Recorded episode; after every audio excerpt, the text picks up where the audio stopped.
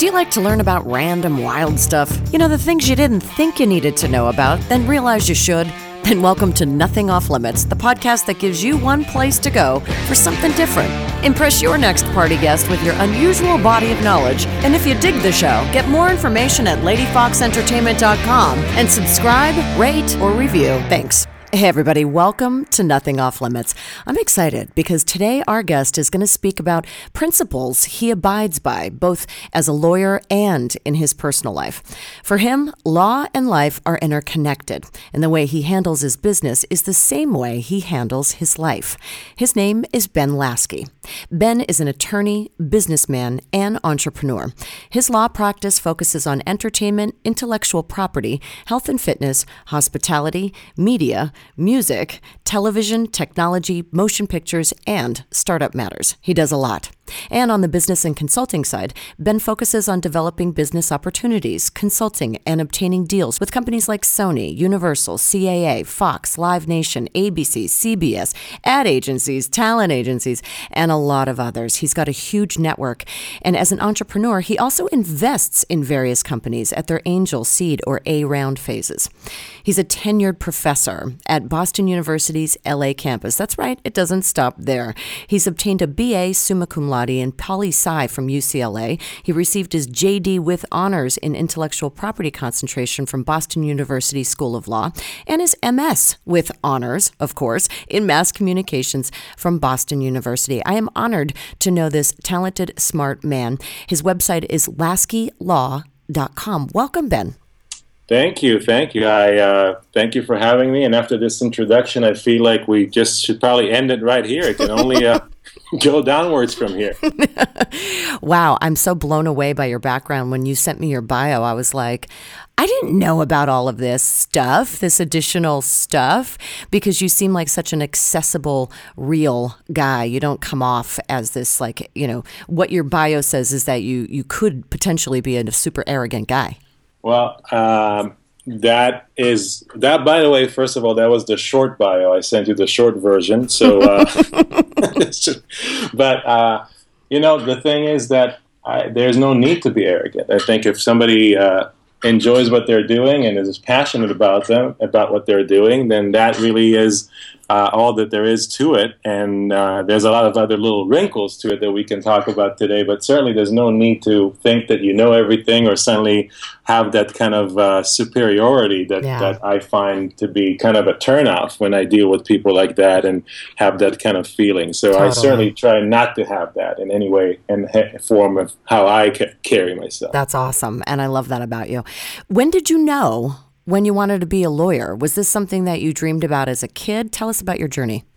Well, it's kind of a crazy thing of uh, how things develop and evolve. But I remember as a kid, I started by making mixtapes. I was a DJ already at the age of six. I was kind of getting into music, and it was still tape recorders and taping the radio. There was not even other things. Oh, yeah with a boombox. With the boombox, absolutely. Press the record and play button together. Heck and push yeah. Those, those, two big buttons down. And uh, so I still have those tapes of those, like, from New York DJs and stuff. That, yeah. Uh, and I enjoyed that. So music was my kind of passion. And it started my matchmaking thing. So I was finding music that I liked, making mixtapes, and then finding my friends were like, wow, these are really good tapes. You should uh, duplicate them, or you should also start DJing at parties. And then that started to happen in my teenage years. I started to uh, DJ at parties, eventually, then later on at clubs, and then I would fly to London um, every month and come back with. I would go with for two days and fly with just basically a backpack and come back with um, my backpack still, and then two boxes filled with vinyl because uh, that's that's yes. awesome. Yeah, so that was kind of the beginning of it, the, ma- the kind of the matchmaking through music, and that matchmaking then became something more of a business thing that I do now, which is matchmaking between people who innovate and create new technologies and finding them uh, big companies to either invest or work with them. So that matchmaking came in early on, and then the legal stuff uh, I I was initially when I was a DJ, I knew that I love music and entertainment. I also knew that I cannot sing. It started by the fact that you know my parents complained when I was singing in the shower when I was a teenager, and it continued on when my wife still till today, or my kids, if they hear me sing something in the in the shower, they really knock on the shower and, tell me to stop immediately because they're worried that the neighbors might really uh, complain. So I realized early on that the talent from the creative side, as far as pure voice or playing instruments, was not for me. So the second best was to go ahead and represent those who do have those skills. And I knew that my skill was kind of my brain. So I just let me help them find deals, uh, let me make sure the deals are right. So that kind of brought me into law. So when I went to undergrad, I already knew I was going to go to law school, and I already, already knew I was going to want to be in the entertainment side of things. Wow. And luckily for me, kind of one thing led to another. When I was in law school, uh, this thing in '94, the thing, the big thing was this thing com- that was called the internet. Uh, so, oh yes. So I was really early, an early adapter, and I was doing my master's in communications and my JD in law, and I realized why don't I mix both of them? Because my my assignment in the in the master's degree was to create a website, and at the time my favorite band was Alice in Chains, so I reached Ah, out yeah. to Columbia Records and I said, "Hey, can I do a website? My project for the band is a website." And they liked it so much, and it was so early on that they that became the official website for the band for No about way. for for about a week. You know, and then they realized that that's not such a great website. It just had like a bio, or a little. Uh, plug you know push here to play one song and that was it but I love it. It was for a week though. it was for a week. I had, and that was the first website they've ever had. After that, there's a, a way, you know, way better versions of it. But I was the initial one, and that it. kind of showed me, from practical standpoint, like, okay, here's there's a lot of legal issues that are not being addressed. The record label just sent me the CDs, they sent me the bio, they sent me the pictures. They never knew that you know what's coming up, what's looming with the internet, and how things are going to develop. Napster and things like that. So it was pre-Napster or around the same time that Napster was coming up. So uh, I early on was realizing there's a lot of law that's going to be addressed with the internet, and that's kind of how I got my foot in the door by being at the right time at the right place, starting to become an expert on uh, internet law and how it's going to be handled with the entertainment, and that's how I got hired by a firm. And long story short, this is how I am till today. But it started with with that kind of right time at the right place, with certain things going on around the world that were uh, a passion of mine, and in my expertise coming into play. Hmm. Well, it sounds like you're also a persistent guy, you know, and when you believe in something, you're going to go after it. And I think that this is like a really nice segue into you sharing your personal principles and how you connect all of your experiences being a lawyer, working in this industry of entertainment, which some people find really intimidating, and then how that you apply those same principles to your family and your and your wife and your children. So let's dive into that. What's like the number one principle you live by? I think probably the key word that comes to my mind is balance. Uh, balance is very important to me. I think that I see a lot of people who are very successful who are off balance. For example, again, nothing against uh, somebody like Steve Jobs, but he was dedicated 110% to Apple and all that, everything, all things Apple. I'm not sure how much of a you know dad was he. How much was he at the house? How much was he helping? And maybe that's not his calling, you know. So that's fine. But for me, I it's very important to me to have uh, do really good and great stuff at work, but I also know when to kind of shut that door and become a dad and become a husband when I come back home, and making sure that I am present. I, I want to be, you know, one of the main things why I have my own business is because for me it's important to have uh, innovative work and do things that I'm enjoying on the, on the work front, but also at the same time know when I need to be here. I enjoy taking my daughter to dance. I enjoy I enjoy I, I enjoy taking my son to school and hanging out with them and hang, and have family time. So for me, balance is a very key word uh, that goes all over from work to family to fitness. It's important to me, for example, that I exercise. It has to have a physical element besides just the mental stuff at work. Uh, physically, to go ahead and keep yourself in a good um, physical condition at the same time. Eat well. So all those things come together, and, and they that's the main word around them that connects them is, is balance. Now, balance is a term that I think a lot of people find overwhelming because sometimes it's difficult to achieve that. And I think you had mentioned to me that you heard the episode that I recorded with Deb Crow, and she talks about it not in terms of the word balance, but in terms of life fit. How can we make this fit into our schedule? What were your views on that approach rather than using the word balance?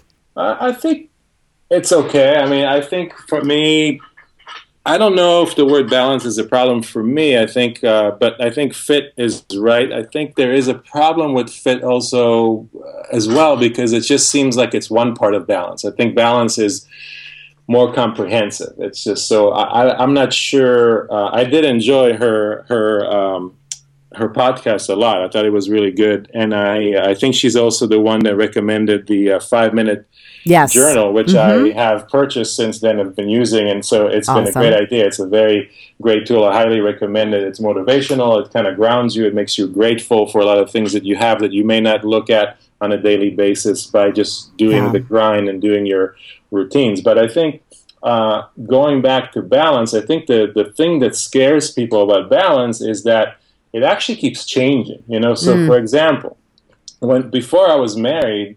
Uh, I was doing more work. I was working harder, more hours, and and and when there was opportunities, for example, if I was working with an artist that I was also um, on the legal side, and maybe I was also their manager because there, have been cases like that in the past. And, the artist was re- getting a tour in, in Europe or in Japan, I would go with them because that was fun. But when you get older and you have a family and your balance priorities change, uh, a tour to Japan and being away from your family for three weeks may not be as appealing as it was when you're younger in your career. So I think balance is an ever evolving um, kind of concept, yeah. and I think maybe that's where the fit situation or the word comes in because it may fit well at one age, and then you have a different fit that comes up when you're a little bit older or more senior. So I think balance and that life fit concept are ever evolving, and I think that's what kind of scares people. And I also think that you know the word balance just has it just sounds like a simple thing, but it's so complex and so hard to yeah. live by it that maybe that's what's scary. Yeah, and I think it's subjective too. It's like what is balance for one person may not be balanced out for another. You know, like you said, now going to Japan for three weeks would not be considered balancing out your family time. But maybe for somebody who used to be a super workaholic, that that would be a balance for them to get away for three weeks. Who knows, right? So it's different for everybody. Maybe that's why it's so difficult of a concept for people to to digest. Yeah, absolutely, and it kind of connects to another concept that I or principle that I. Uh, when I teach my classes, I bring a lot of guest speakers and I tell the students, you know, you can learn from these various individuals and what they have done and what their career path has been or their journey has been, but you don't need to copy them. You know, take a bits and pieces of what fits or what resonates with you. So yes. I think the same thing with balance. It's like if you see somebody who you think, hey, I just like their lifestyle or I like this about them, how they carry themselves. I like their demeanor. So, okay, make a little mental note and remember that that's kind of something you want to maybe get to at some point, or you want to work on that, or maybe you want to get to know the person better and see what kind of gets them going so you can kind of see if that makes sense. So, the same thing with my class is like, you know, get exposure for these things and various people and their meanings of balance and then apply what it is right for you and, and see it, it has to work for you. If you're not happy, if you're not satisfied, if you don't find the passion in your work, then it, it's something that you, will have to kind of, in a lack of a better word, you have to change the balance of, of your own balance. Mm-hmm. Absolutely. Now you're talking about passion, finding that that connect. What are you most passionate about, and how? And what is the main principle that you live by in your work? Well, there's quite a few principles, but I think the the main ones for me, I definitely want to make sure that when I handle a matter for a client that I'm really good at it and really can bring to the table a lot of things that they need. So the main thing is to do to be really an expert and to be really really good at what you do whether it's writing some opinion or dealing with some other party about a contract so you really got to be the first and foremost, you got to be great at what you do. Um, second of all, I think you really need to be a good, communicator. Uh, mm-hmm. Uh, You need to know how to communicate because if you're not going to update the client, well, let me even backtrack. First of all, you have to sit down with the client and see what there is that they want. So you want to make sure that you can really meet their expectations because if somebody has unrealistic expectations and you're just going to take the client and just go for it, you're setting yourself up for a situation and them for for an unavoidable, unhappy situation that that's not going to be a positive one. So you want to make sure, first of all, that the client understands and has a, a, a reasonable expectation. Uh, in that, there's a sub principle that I have. I don't like the old fashioned lawyers who would sit there in a pedestal and tell you what to do here. You know, talk to you like, here, son, or here, ma'am, here's what I'm Mr. Lawyer, know it all. I'll tell hey, you what to do. dummy, just exactly. shut up. exactly. I think that those days are over and nobody wants to be talked like that. So yeah. the first thing is to really not preach to them and not tell them what to do, but actually explain where you're coming from, explain explain the law, because at the end of the day, they are they are hiring you for an expertise. So they're not asking you to, you know, necessarily teach them law or coming right. to them about, as equals on the law, but but there's a lot of other things that are beyond the law. There's also other people on the other side you're negotiating with. There's facts that have happened. There's patterns that need to be addressed. So they look at you to tell them, okay, take what happened here uh, let's say there's a negotiation for a deal and your client has a product that somebody else wants to use. So you have to tell your client, look, you know, um, this is your first deal ever. You've never sold a product. You're just starting in this business. Uh, so please have an expectation that this is your entryway into the world and don't think that this is the deal that's going to make you the richest person in the world. Mm-hmm. If that's mm-hmm. your expectation, then maybe it's going to not be met. Uh, so it's early on, it's good to find out that the client's reasonable. Then find out, you know, what the product is, explain to them what legal issues may come up with the negotiation, and then also explain to them who the other side is and how they do business because you've worked with them and you also have some knowledge about this. Let's say it's a one of the networks that wants to buy or use their technology. So you hopefully have a relationship with that network and the people there, and you have to tell them the network probably is going to ask for exclusivity. They're going to want you to give them X amount of time that they're the only ones who can brag about this technology of yours. And if you're not willing to do that, uh, there might be some problems. So, really, it's understanding the situation, uh, communicating really well, being an expert on it, and coming in from a point of like, hey, we're together. Let's have our team here come up with a great deal with the other side so we can kind of make this happen. Uh, so I think that that's kind of like some of the main principles that mm-hmm. I deal with in my work. Uh, well, I think communication's such a big one, though, because and for and you seem to take it to the next level and outside of the normal box of what most people do in their career because it sounds like you want to build that that you said you use the word team and so it's like you're teaming up with your client rather than just taking care of the work and not letting them know what's up and then just giving them an update months later kind of thing or keeping them in the dark. It sounds like you want to build that trust, that relationship and really open that up to make your client feel more comfortable. Yeah? Absolutely. Yeah, my clients are almost I have to say like family to me. I feel like it's when I take on something, I take it very personally to achieve what it is and even exceed their expectations because uh, that's the key to success. If they're super happy, uh, and then I've never in my life put an ad anywhere. You haven't seen my face on any benches or anything like that, or bus stops. basically, those my, things don't work. No, they, uh, they actually. Ellen DeGeneres was making fun of that. I caught her show a couple of weeks ago, and they did a segment. The people who cannot afford to buy a home are sitting on a bench where somebody's advertising that they can sell you one. right, exactly, exactly. It, it, so it's really like it, it's just completely bizarre. misplaced and bizarre. Uh, so my sole business uh, development for my own business is coming from my clients referring their friends and their people who ask them for who confide in them to to refer them to me. So uh, you also you have to have that kind of happiness so uh, of your client being satisfied and fully dedicated to you as much as you are to them. So i consider them as family and i've had sometimes i don't sleep at night because i'm like oh, you know i really got to get this done. I really got to get i'm not happy how this first round went. The other side didn't respond well or mm-hmm. something else and i i bring in my problem solving expertise because that's the main thing another main thing is that i know how to solve problems. I'm practical and I understand the other sides and by having a wife that's a psychologist it even helped me more Oh, understanding yeah. the psychology of people and because you know law is not just black and white. It's not like you won't need lawyers if we're just an algorithm saying yeah i have this and you have that. Let's do the deal. There's a lot of uh, things in between that have to be done and be smoothed over and taken care of, and both from a personal and legal issues. Uh, so you really got to put all that together. So that goes into the communication. If Well, let's talk about that for a 2nd If you have a client who comes to you who's particularly difficult or they have unrealistic expectations, how do you handle that? Give us an example.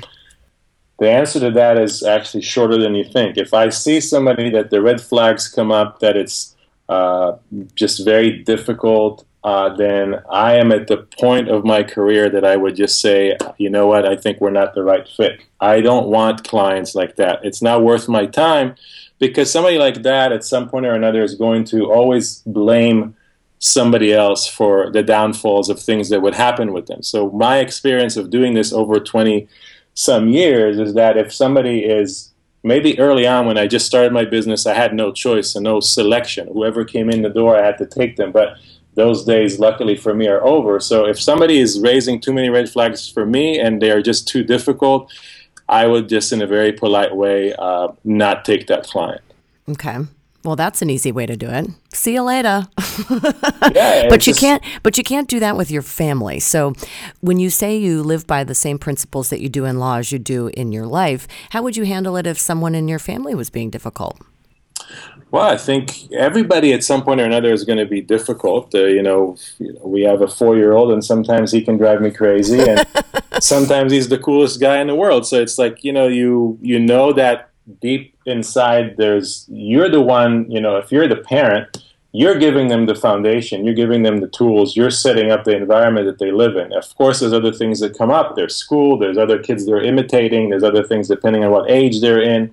Um, so you just keep beco- staying patient and explain to them why, hey, maybe it's not the best idea to jump on your iPad because it would break. You know, it's not. It's so not the best idea. not the best idea, you know, because they look a four year old doesn't understand the consequences yet. You know, Right. as far as like, hey, who paid for it? How much does it cost? They kind of have some basic idea, but so I think with family you have much more patience, but you also know that at the end of the day, that person and that kid is very good inside, and sometimes everybody who's good has. You have to make mistakes. You have to fail. You have to do things to learn to get better, or else you just uh, are living in a bubble, and you're going to have a big disappointing moment at some point if you're just sheltered from everything. Yeah. I like this idea of transferring your skill sets from the work that you do to your family life. And from, I mean, some clients probably act like four year olds, you know, so you're going to need those skills both in the office and at home. And, and I like the fact that you used the word patience. How do you cultivate that if you're not naturally wired that way? Well, I think that's kind of the part of the psychology that comes in, and then I have to kind of channel in my my my wife's kind of seeing how she handles her work and, and people and advising them. So I, think patience is, is is something you can control. It's something that you have to work on yourself. If you find yourself that you're a highly strung person who's just reactive uh, and just really quick, things really throw you off balance again, going back to balance, then you need to, over time, you work on it. Look, I think when I was in my 20s and uh, probably early 30s, I probably had a lot less patience. I think Yeah. some things happen naturally as, as you become a parent. I think you learn to become more patient. That's what Uh, they say. They say, yeah. um, yeah, they say kids just kind of ground you. they certainly ground you and they certainly change your priorities in life. Uh, so I think getting older, also, I think as you become uh, more experienced and more seasoned in what you do, then you kind of, I don't want to put people in like boxes, but you start to see certain character characteristics of people and you just already know where it's going. You know, you already know, so you kind of have that uh, attitude where you don't need to react because if you know if somebody's throwing a tantrum is because okay they need to blow up some steam or they have something to prove. Or they have something to prove. But the main thing is, as long as you don't take it personally, you realize it's not about you. It's something that they're going through. They have to do this. You let them do it because if you engage in that and you get into like a a, a pissing match, that's not going to help anything. Right. So really, you have to. I usually, ninety nine percent of the time, am able to take the high road and uh, whether it's negotiation with somebody who's unreasonable, that's not necessarily my client, or dealing with um, anybody who is unreasonable, any facet, you kind of just you just let them act their way. You learn how what what it is about them, and then you wait for the better moment to have a negotiation and discussion about it, and you just kind of do that. But don't let it take you you know you don't you don't want to be reactive to that because Yeah. what's that going to do? It's not going to help anything. Right. It's going to make it worse in most cases. Absolutely. What's another principle that you live by that you find is a nice tie between the work that you do with your clients as well as the relationships that you have at home? I think it goes. There's another one that I really, really like. There's a, a very cool guy that I've read his books and I like to listen to his podcast. He's a guest. I don't think he has his own podcast, but his name is Derek Sivers, and he had this company, a CD Baby, that he started and eventually sold it. Yep. Um, and he tells this story about him uh, when he lived in LA and he, he would take his bike ride from Santa Monica down to the South Bay and back, and he would go really hard, and everybody on the bike path would piss him off because he would just be like, "I'm so focused on this bike ride, I want to just." And he would be sweating and red, and, and just like he was just describing this bike ride, and it would take 40, 42 minutes to go from one way back to his, and then he wouldn't do the, he wouldn't, he, at some point it got him so wound up that he couldn't stand the bike ride that he didn't do it for quite some time. And then he went back and he said, you know what, I'm just going to do it today without getting uh, so uh, uh, crazy about doing this fast and no, and he was just he was watching the waves. Suddenly he realized he's right next to the ocean. Look how beautiful the ocean is. Suddenly he realized other people were saying hi to him when he was riding the bike. So it was a much better and much more exciting and, and full mm-hmm. experience of soaking in the gratefulness and being happy with this possibility that you're riding a bike in the middle of the day in Santa mm-hmm. Monica. And he realized that when he did the whole round trip, it literally took him 45 minutes. For it was just three minutes more.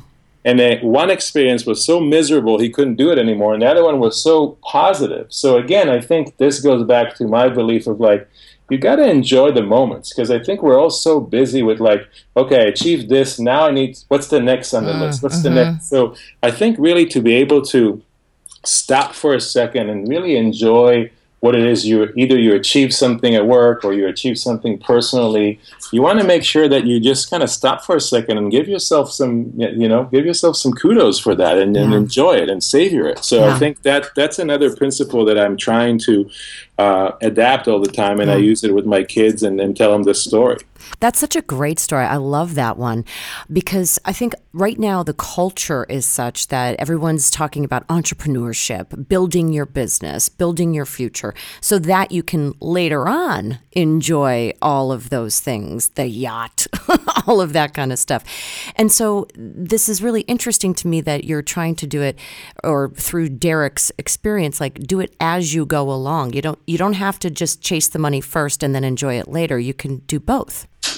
Exactly, exactly. Because you know what? Sometimes, look, at the end of the day, not all of us are going to be multimillionaires or billionaires, but it's but we all live. We all live our life, and we all have, as far as I know, one time to live it. You know, I, you know. I'm not going to get into the metaphysical right now, but basically, so you're here, and it's up to you to enjoy your day, day in and day out. And if you're only going to mark it up by saying, "Well, I got to make X amount of dollars to be happy," uh, you're going to lose out on a lot of stuff along the way that you could have enjoyed. So exactly what you said. I, I'd like to, you know, uh, and that kind of goes back to my initial discussion about balance. Is I rather, you know, can I work X more hours a day and make more money? Yes, but I rather not work those extra hours, and I rather be at home with my kids and be there as opposed and, and really. How much of a difference is it going to make? If you're making good money and you're happy, then just be happy with that, and you don't need to keep chasing. And you know, and another thing, going back to Derek Sivers, he when he had CD Baby, people came to him and said, "We want to buy it. We want to maximize profits. We want to hire uh, you know, thousands of more people. Want to make this like, you know, the next Amazon, you know. And he was like, I don't want that. I want to have, I'm just happy with what I have. I'm happy that we have 80 people working here. Everybody's happy. And my thing is not maximizing profit. My thing is to make sure that the clients, our users, are happy. So, same thing with me. I want to make sure my users are happy. And I'm not looking to, you know, nickel and dime them and charge them for every minute mm-hmm. that I mm-hmm. talk to them for, you know, billable time and um, all that stuff. So, I think that's where people resonate to today is the fact that they get great service yeah. and it's not that they're on the clock when it comes to a lawyer and it's not that this person's just going to i mean I've, I've heard i mean horrendous stories of, of, of, people who you know met with the lawyer for like five minutes and and another lawyer walked in and said hi how are you? And then suddenly they got a bill for the other lawyer who came in just to shake oh gosh i mean it's just kind of crazy sometimes. Yeah. So well yeah i mean that's why lawyers get a bad rap Mm-hmm. you know so and that's one of the reasons why i was really excited to have you on the program too is to show people that hey there are like really good lawyers out there like good people lawyers they're not all going to try to stiff you they actually care about you and i think it's that's really one part good people but they're also great at what they do. It's not that you're getting somebody who's good, but then they're like, ah, I'll take them because they're oh they're nice people, but they're average at their at their work. You know, they're they're still just as good as anybody else, but they're just not there to nickel and dime you, and they're not all about money. They want to make sure you're happy. They want to they understand your business. Me myself, as having my own business and investing in businesses, I understand other if my client has a business i understand where they're coming from because i've been in their situation and i want and so it much it's much easier for me to find their legal solutions because mm-hmm. i know i lived and breathed what they're going through so it gives me the experience to really address what it is that they totally. Need. yep you were the dj traveling back and forth to london with your backpack. That was me. You Absolutely. get it. You get it. I like that. I like people who have been in the trenches and haven't just been handed the the silver spoon and don't really understand what it takes. So that's very cool to me. Plus, I want you to share something that you told me when we spoke offline, and I found really interesting. You, one of your uh, points of expertise is creating contracts, and so tell us a little bit about the how you marry the creative side of yourself with creating contracts for people. Of course, I'll be happy to uh, highlight that. So one of the main things that I found, besides the sometimes people find it the attitude of lawyers, is that lawyers create these contracts that are unreadable, full of legalese, notwithstanding, regarding this, not that. It's like a zillion words to say one thing. So, one of the main things when I started was I'm going to take contracts that, uh, whether it's a management contract, whether it's a, a deal between two companies, I'm going to use it. I'm going to use plain English that actually anybody can read and anybody can understand but it doesn't hurt the client. It's not like you're missing any protections. It's not like you any sort of clauses are not in there. It's just you can read it and you can actually say, "Oh, I know what's written here." Yeah, I know what this means. I know what this means. So yeah. I've used it. I've that was my first policy, and I until today I, I take contracts. Somebody would send me a boilerplate contract that's like forty pages for something that can be five or mm. ten, and I just cut it down, come back to them uh, and and create my version of it. And most of the time, it works. It works to a point that you know. I think the story I told you is that one time I was negotiating a contract with one of the big firms in town, a boutique firm that represents some A-level talent, and they sent me a contract for that talent with my client that had um, a product that this talent was going to use. And I'm looking at this contract, and the lawyer is telling me, yeah, this is kind of a short version, but it's easy. And I said, yeah, I know. That is my,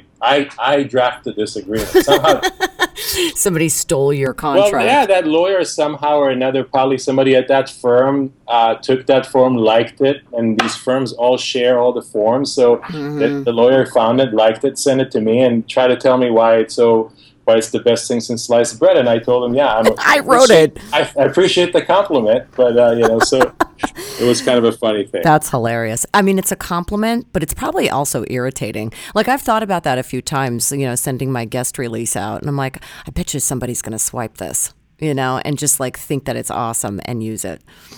You know, it's kind of funny you say that because I know that happens so many times because I'll have a lawyer on the other side tell me because what we usually do in order to try to protect it in a certain way, although it's not nothing in this digital age can be protected. But you used to send a PDF version as opposed to a Word document because the PDF is supposedly not uh, you can't uh, modify it, Yeah. can't edit it. So I would send a PDF to a lawyer, and then I know, or you know, they'll call me back or email me. It's like, hey, can you send me a Word version of this? Because basically, what they're trying to say is, I want to steal your contract. you know? Yeah.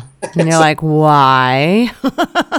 Let's talk about this. Let's use our communication principles Yeah, to work this out. I, you know, before we close, I would love for you to share with, you know, any guys out there listening who have wanted so badly to settle down. Maybe they're just making that transition now, or maybe it's further down the line for them. What's the biggest piece of advice for someone who really longs to have a family but doesn't really know how they're going to possibly balance that with their career aspirations? there's no one answer. Obviously, everybody's going to do something else. So I'll try to kind of give some kind of broad strokes and uh, and and what worked for me. Again, that there's something that somebody listening can take bits and pieces and say, yeah, that I like that, or that no, no, that's not for me. Uh, so I think f- what really was important to me is, of course, you start with the fact that you meet somebody that you fall in love with and you want to spend time with, you know, because I know a lot of people who don't want to spend time with their spouse. So it's like, it's, it's, it's all I got. It's true. So it's about priorities. It's about what is it that you want, you know. So what works for you. So if you're, if you tend to be somebody who um, want to start a family, and let's say you're in your late twenties or early thirties, um, then Or if you live in LA, most people don't get started until their 40s. which is fine. Yeah, I think you know. I spoke to somebody the other day. I think you know, the more you know about yourself, and the more you worked about yourself, and and through life, then I think you're more prepared to be with somebody else. I think that's a great thing that that people wait. Uh, you know, there's uh, again to each their own. How long you want to wait, and how long you want to. Uh, to get into it, but I certainly think that you know the, the, the days of getting a, married in, in your teenage years or early twenties it's probably Oh, not yeah, it certainly no. wouldn't have worked for me. I, I think I was. I, I certainly wasn't ready to get married at the age of you know early twenties, mid any of my Right. twenties. right. So uh, again, that's what. But there's probably some very mature. 24 year old listening to this right now who maybe is about to propose and I don't want to hold them back because it's like yeah you might be ready so I don't Sure. want to so Everybody's different. yeah, but for me, I think it was you get to a certain stature in your career that you can now have some options, you can have some choices. You're no longer just a junior person. So that so some things have to happen in your life, uh, regardless of finding the right person to be with them. Uh, professionally, that you're in a position that you know whatever financial and um, time wise that you have that opportunity. So hopefully that's the case, and you then find that person, and then you start, and then you have kids, and I think there's really. I can't say that anybody took me aside and said, "Look, this is what you need to do. This is how you become a parent. This is how you shift from being a single guy to being married to being a parent to being a parent." Which I is a big shift.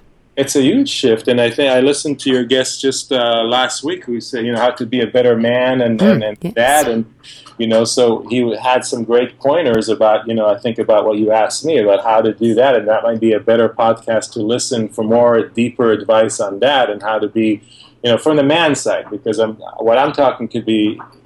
Uh, equaled for men or women, as far as like, when you get to a certain stature that you're ready and you're ready to settle, and then I think things happen, and I think you just what you are really now that you're kind of that question is kind of seeping in. I, I think the real thing is that you hopefully by then have developed enough internal foundation and internal understanding of yourself that you'll know how to make the right decision. So when you, you kind of you will know, okay, I need to change job because this job isn't understanding me as a, as a dad that wants to now dedicate more time to my kids they're not allowing me this, so this might not be the place for me, or this place is. So I think you'll have to kind of take all the stuff that you learned that got you this, to this point, and just start listening to your inner voice or whatever you want to call it, you know, consciousness, and, and just and go with those what what comes up. I think that there's, there's a lot of stuff. My wife always reminds me that when we just got married,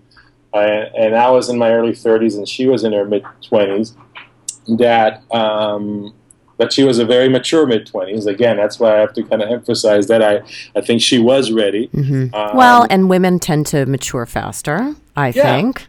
Yeah, exactly. So I think that that's it. But she always reminds me that I told her we kind of sat there and said, "Hey, what's our wish list? What would you want to be doing in, in five or ten years?" And I told her, you know, I'd love to teach.